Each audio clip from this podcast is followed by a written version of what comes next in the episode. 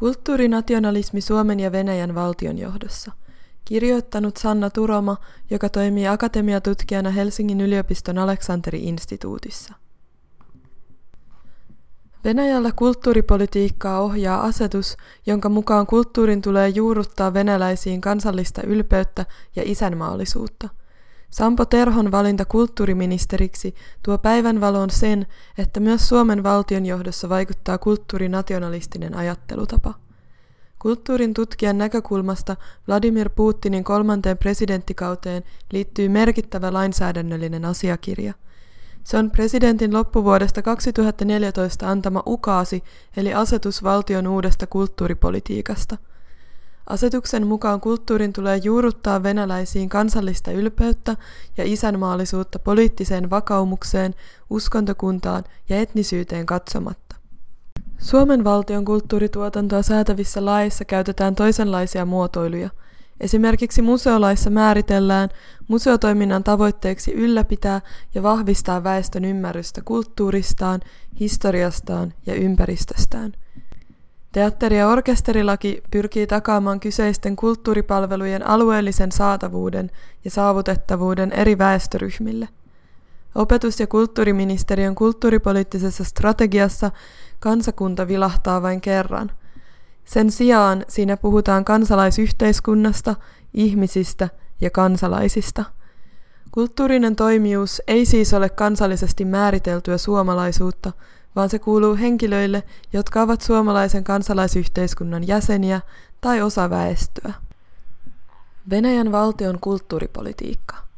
Venäjällä presidentin asetukset ovat lainsäädännöllisiä asiakirjoja, joilla ohjeistetaan toimeenpanevaa hallintoa sekä valtio- että paikallistasolla.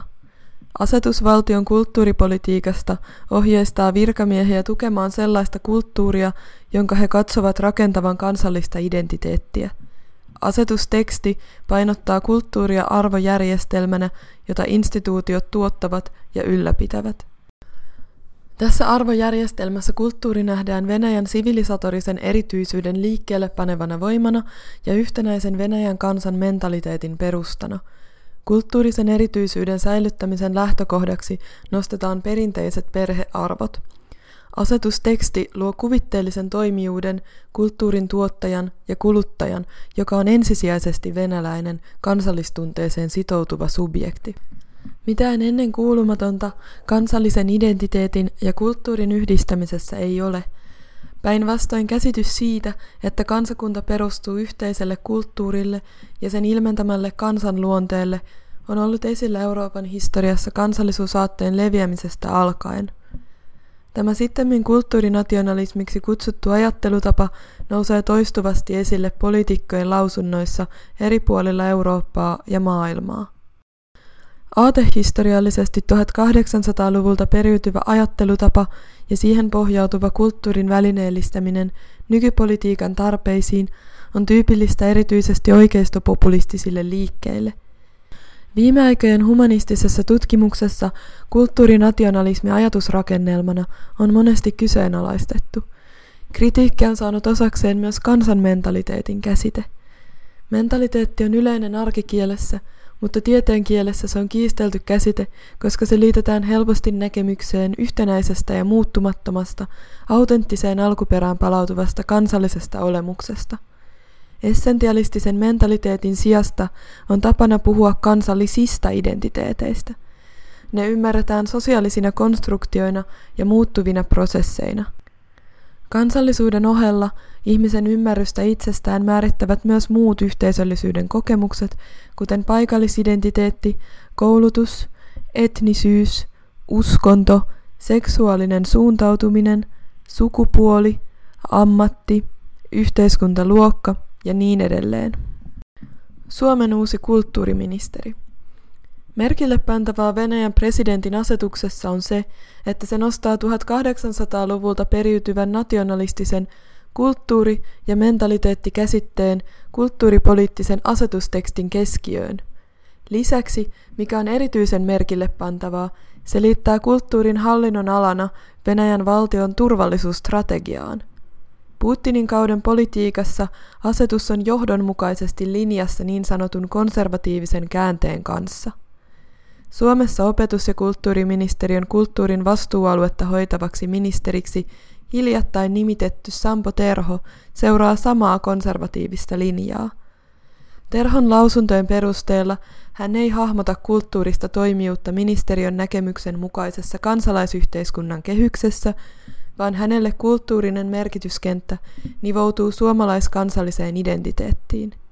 Kulttuuri on paitsi erinomainen mahdollisuus yksilölle kehittää itseään, myös kansallisesti ajatellen itseisarvo. Ilman kulttuuria ei voi olla yhteisöä, ei voi olla kansaa. Kuten Terho Helsingin Sanomien haastattelussa sanoo, perussuomalaisella puolueella ei ole kulttuuripoliittista ohjelmaa. Puolue kuitenkin keräsi julkisuutta ja ääniä edellisissä eduskuntavaaleissa vaatimalla vaaliohjelmassaan, että kulttuuritukirahoja on ohjattava siten, että ne tukevat suomalaista identiteettiä. Terhon valinta kulttuuriministeriksi tuo päivänvaloon sen, että myös Suomen valtionjohdossa vaikuttaa kulttuurinationalistinen ajattelutapa – Kulttuuriministeriön strategiassa tulevaisuutta käsitellään kansalaisyhteiskunta- ja kansalaisuuskäsitteiden valossa, mutta kulttuuriministeriksi valittiin henkilö, jonka puolue sitoo kulttuurin merkitykset ensisijaisesti kansallisvaltioon ja kansallisuuteen. Nähtäväksi jää, miten ministerin kansallismieliset näkökulmat hioutuvat ministeriön kansalaisyhteiskunnan periaatteisiin vai aikooko Terho tuoda suomalaiseen kulttuuripolitiikkaan nationalistisen kulttuurikäsityksen ja toteuttaa siten Suomessa samaa konservatiivista käännettä, jota Venäjän federaation valtionjohto toteuttaa Venäjällä. Arvot ovat Venäjän valtiollisen kulttuuripolitiikan perusta. Arvoihin viittaa myös Terhon käsitys länsimaalaisesta tavasta tuottaa kulttuuria. Mutta miten länsimaalainen kulttuurinationalismi konservatiivisena ajattelutapana ja arvojärjestelmänä eroaa oikeastaan venäläisestä? Aatehistoriallisesti ne ovat samaa, menneisyyteen katsovaa alkuperää.